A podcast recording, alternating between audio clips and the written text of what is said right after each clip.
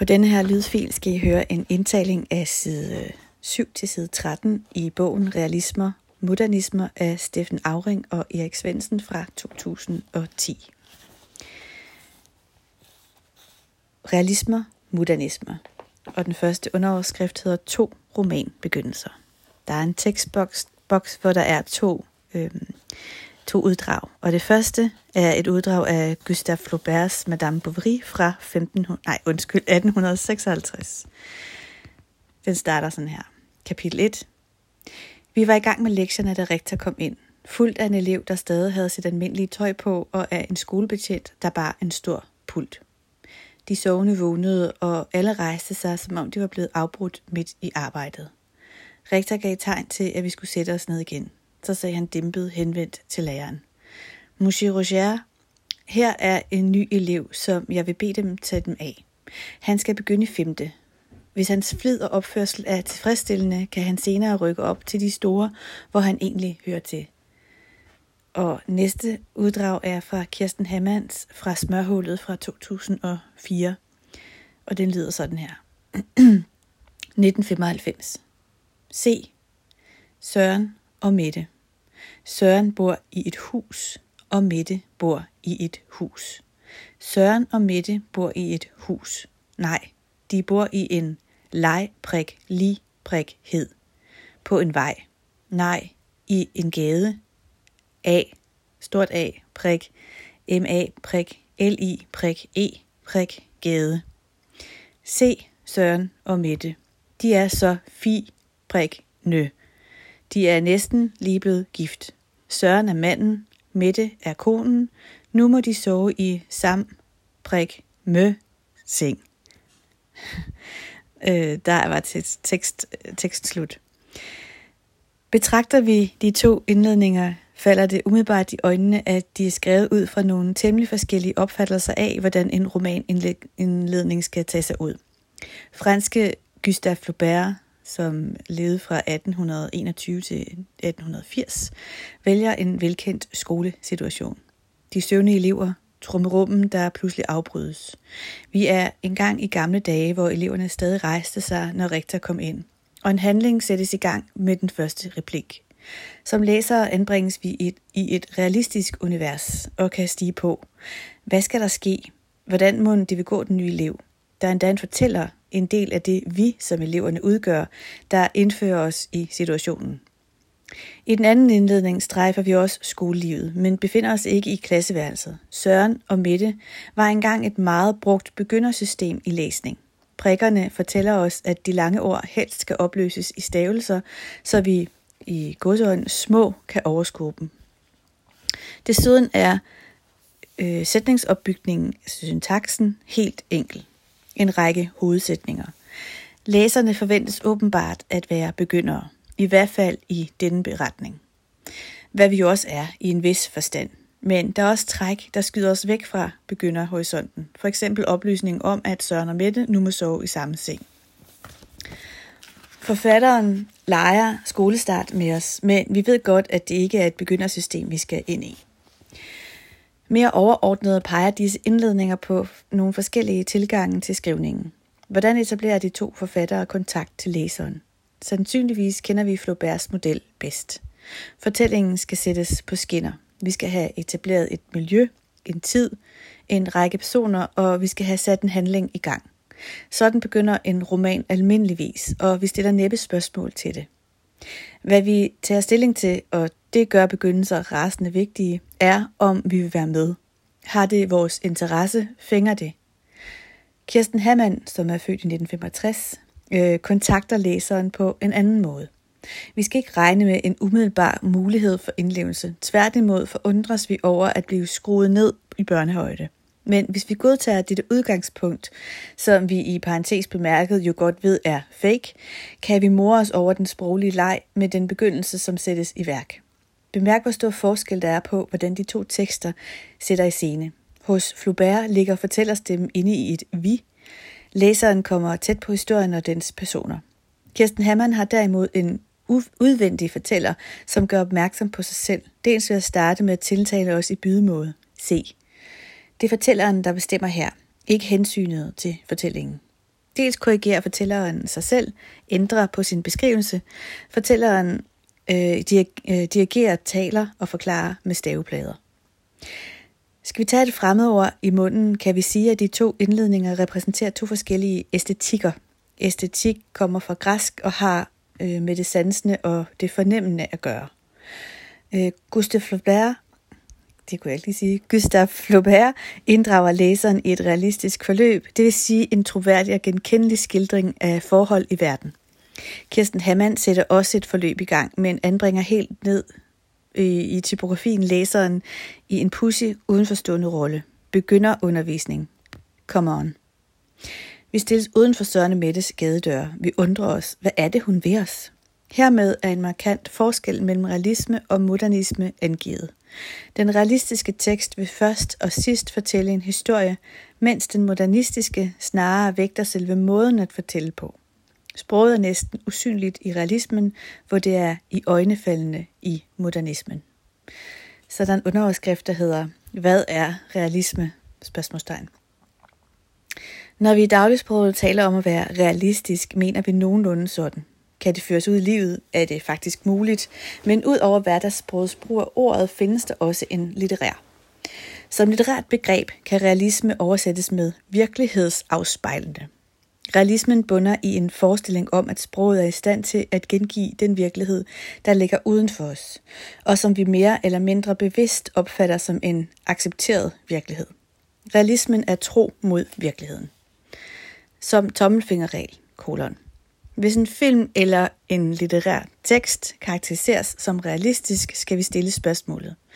Kunne det faktisk være sket i virkeligheden? Svarer vi ja til det, vil vi mene, at vi står med et realistisk værk. Men i takt med, at virkeligheden undergår forandringer i kraft af historiens gang, ændres realismens former. Det er med andre ord sådan, at realisme kan være 1. En teori om kunsten. Litteraturen skal helst være en troværdig repræsentation af virkeligheden. Den henviser til virkelighedens objekter, skildrer mennesket i dets forbindelser med omverdenen. Disse krav kan let gøre realismen til to En norm. Et ideal kunsten skal underlægge sig. Endelig er 3 realismen en historisk størrelse, som for alvor vinder indpas i det 19. århundrede. Der findes flere underafdelinger af realismen, realismer. Her er et eksempel på to tekster fra hvert sit århundrede, og der er også stor afstand mellem dem. Det første er et tekstuddrag af Thomasine Jyllenborg Ehrensværds to tidsaldre fra 1845, og det lyder sådan her.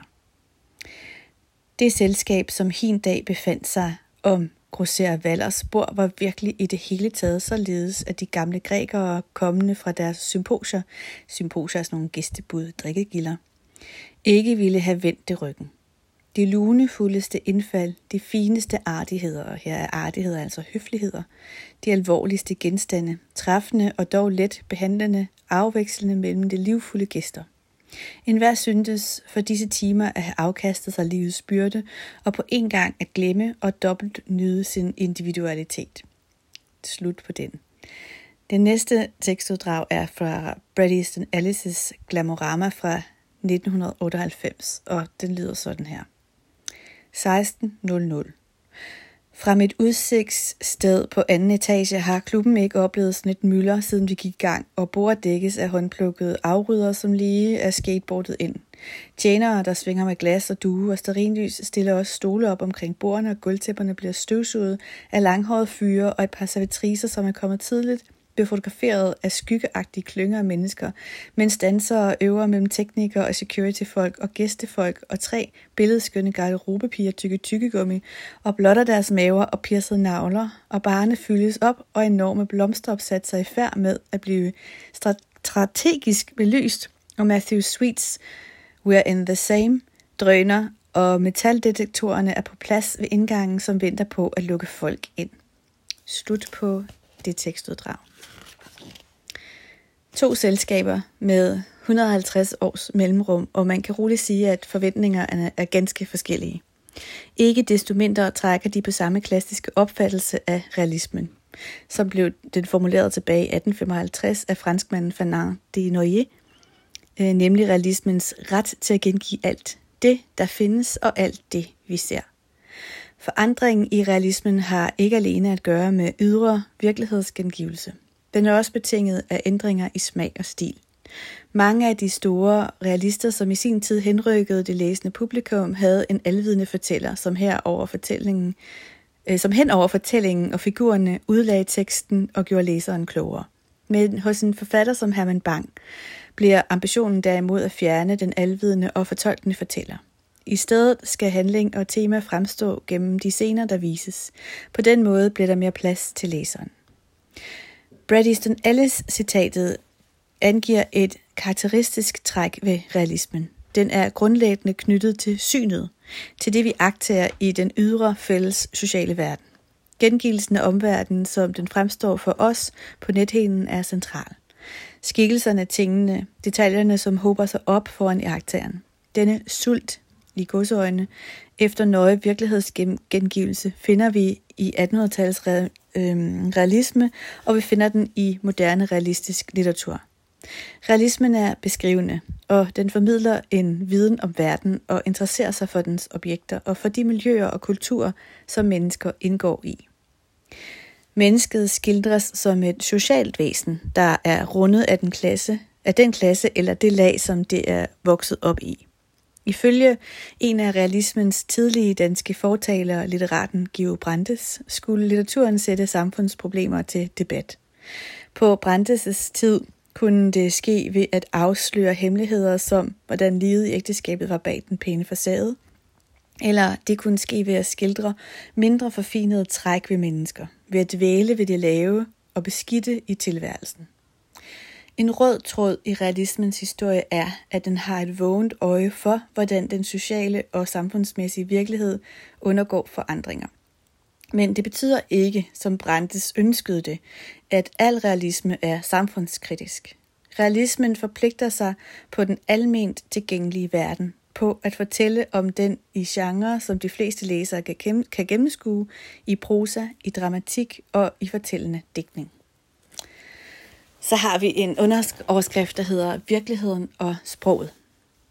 To klassiske danske realister, Henrik Pontoppidan og Hans Kirk, beskriver begge landskab og mennesker, men læg i de næste tekstuddrag mærke til forskellene. Det første tekstuddrag stammer fra Henrik Pontoppidans Ilum Galjebakke fra 1887, og det lyder således. Tæt uden for landsbyen Ilum ligger den såkaldte Galjebakke. Man kommer derop af en smal sti, der snor sig gennem pløjemarker og unge plantninger af græn og fyr. For hvert skridt, man stiger til værs, videre synskredsen sig ud omkring en, og man har til sidst noget højens skaldede top, ligger, og har man til sidst noget højens skaldede top, ligger hele herret milevidt udbredt for ens øjne. Til de tre sider omgivet af landets gamle vogter, det gendarmblå hav. Der hviler en egen fredelige hverdagsstemning over det tætbefolkede landskab. Ingen dristigt svungne linjer, ingen himmelstormende tinder eller svimlende afgrunde. I tunge, fede muldbølger skyller landet sig frem fra stranden og bærer små skove, landsbyer, landsbyer kirker og møller på sin brede ryg. Eller redder tykke, trygge lejer for træt flydende bække og sindrige afløb. Og så kommer et lille uddrag fra Hans Kirks De Nye Tider fra 1939. Det lyder således. Fabrikken var igen i gang, og roterovnene drejede rundt dag og nat som orme i evig pine med et hav af ild i deres indre. Røgen stod som en fjervifte for skorstenene. Maskinerne drønede, og der dryssede et fint lag af cementstøv over tage og træer. Skibene kom sejlende og lagde til ved kajen. De lossede kul eller lastede cement. Mænd kom trætte hjem fra arbejde, grå af cementstøv, suget af kul og olie. Om natten lyste det milevidt fra fabrikken. Gik man uden for huset, så man ildskæret, og det var godt at vide, at der var, øh, at der var føden at hente. Mennesker råbte og gav ordre. De stod blanke af sved og slyngede kul i en glødende ovn eller hang som digesvale under den hvide skrant og huggede kridtstykker løs. Det var slut på det tekststykke. Angriber man realismen ud fra en filosofisk synsvinkel, kan man sige, at den bygger på en antagelse, at vi i sproget kan indfange en virkelighed, der ligger uden for os. Hertil vil mange filosofer spørge, hvilken virkelighed taler vi så om? Hvordan kan vi foretage springet fra det enkelte subjekts opfattelse af virkeligheden, og i parentes udenfor, bevidstheden til virkeligheden selv? Kan vi overhovedet være sikre på, at det er den samme virkelighed, vi taler om? I hvert fald er den jo aldrig opfattet ud fra den helt samme synsvinkel. Tænk blot på, hvordan vidneudsagn i en retssal om et simpelt færdselsuheld kan variere. De filosofiske svar på dette omverdensproblem, hvordan vi kommer fra subjektets oplevelse af omverdenen til en vidshed om omverdenen selv, er utallige. Det er et problem, som realismen i kunsten arver fra filosofien, og som forskellige skribenter, billedkunstnere og filmmager har reflekteret over eller valgt at ignorere. Virkelighedsafspejlingens forskellighed fortæller os, at processen mellem skribent og læser ikke er neutral. Skribenten har sin hensigt og dagsorden. Der er sket en udvælgelse af stoffet. Hvilke virkelighedselementer tages med og får vægt? Hvilke nævnes? Hvilke udelades? Øhm, hvilken, hvilke, hvil, hvilken vinkling? Er det hovedpersonens individuelle stræben, eller er det en gruppe af menneskers? Ses hovedpersonen som en brik i omverdens spil, eller som aktiv og udfarende over for omgivelserne? Disse valg er naturligvis foretaget af forfatteren og ligger som en forudsætning for læsningen, og de farver fremstillingen. Skribenten er aldrig, selvom vi måske kan forledes til at tro det, blot et kamera. I teksten indskrives en forfatterholdning. Den realistiske forfatter er meget omhyggelig med sit sprog. Flaubert erklærede strengt om den kunstneriske metode, at hvad du end ønsker at sige, er der kun et ord til at udtrykke det, et verbum til at levendegøre det, og et adjektiv til at kvalificere det på. Idealet er et sprog, der er gennemsigtigt, transparent, som det hedder med et fremmed ord.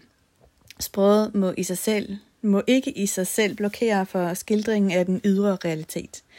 Maleren, der maler realistiske billeder, skal kende omgivelserne, studere perspektiv og former nøje og have tekniske færdigheder for at kunne gengive dem. Den realistiske forfatter overvejer tilsvarende sine sproglige virkemidler. Når hensigten er at skabe en virkelighedsillusion, bliver sproget bindemiddel mellem læser og tekst. Realistens strategi bliver ikke at gøre tydeligt opmærksom på sproget, men snarere at få læseren til at blive opslugt af personer og handlinger steder, at gå med på virkelighedsillusionen. Realisme er en virkelighedsfremstilling, der ligner en virkelighedsgengivelse. Når man nu kan argumentere for, at der findes helt forskellige realistiske skrivestrategier, giver begrebet realisme så overhovedet mening. Bestemt. Øh, avislægen bestemt. Øh, men, grunden, øh, men grunden ligger i samspillet mellem forfatter, tekst og læser. Modsat avislæsningen, hvor vi vil kræve, at avisartiklen faktisk beskriver stykker af virkelighed, tænk for eksempel på krimi eller sportsreportagen, så stiller vi sjældent samme krav til den realistiske film eller roman. Nok ligner den et virkelighedsudsnit, men netop ligner. Vi ved godt, at vi ikke kan efterkontrollere romanen eller filmen ude i virkeligheden. Men vi er alligevel indstillet på at lade som om fiktionen er virkeligheden selv. Spørgsmålet er, undskyld, hvorfor? Man kan svare, undskyld, man kan svare, at vi som læser og filmpublikum indgår en kontrakt. Fortæl os en historie, vi kan leve, indleve os i. Vi kan småtude til Per Flys socialrealistiske melodrama Bænken fra 2001 og Stig Larssons krimi Mænd, der hader kvinder fra 2005 får det til at gyse i os. Mens vi sidder i biografen og synker dybere ned i sædet, er det okay, for fortællingen skal forføre os og berøre os, og det sker øh, ideelt set, når den på en gang er ren fiktion og mimer virkeligheden. Og vi ved det selvfølgelig godt, når vi har filmen, øh, når vi efter filmen misser med øjnene, eller vi har nået den sidste side i romanen. Det er dette kontraktforhold mellem realismen har sin vedvarende styrke. Og det var oplæsningen læsningen af side 7 til side øhm, 13. Og nu er det så meningen, at I jo skal skrive nogle ting op, der karakteriserer begrebet realisme, og så skal I lave en liste og lægge den ind på elevfeedback ind på lektion. Og når I gjort det, så skal I høre øh, det næste uddrag af bogen her fra side 13 til side 16.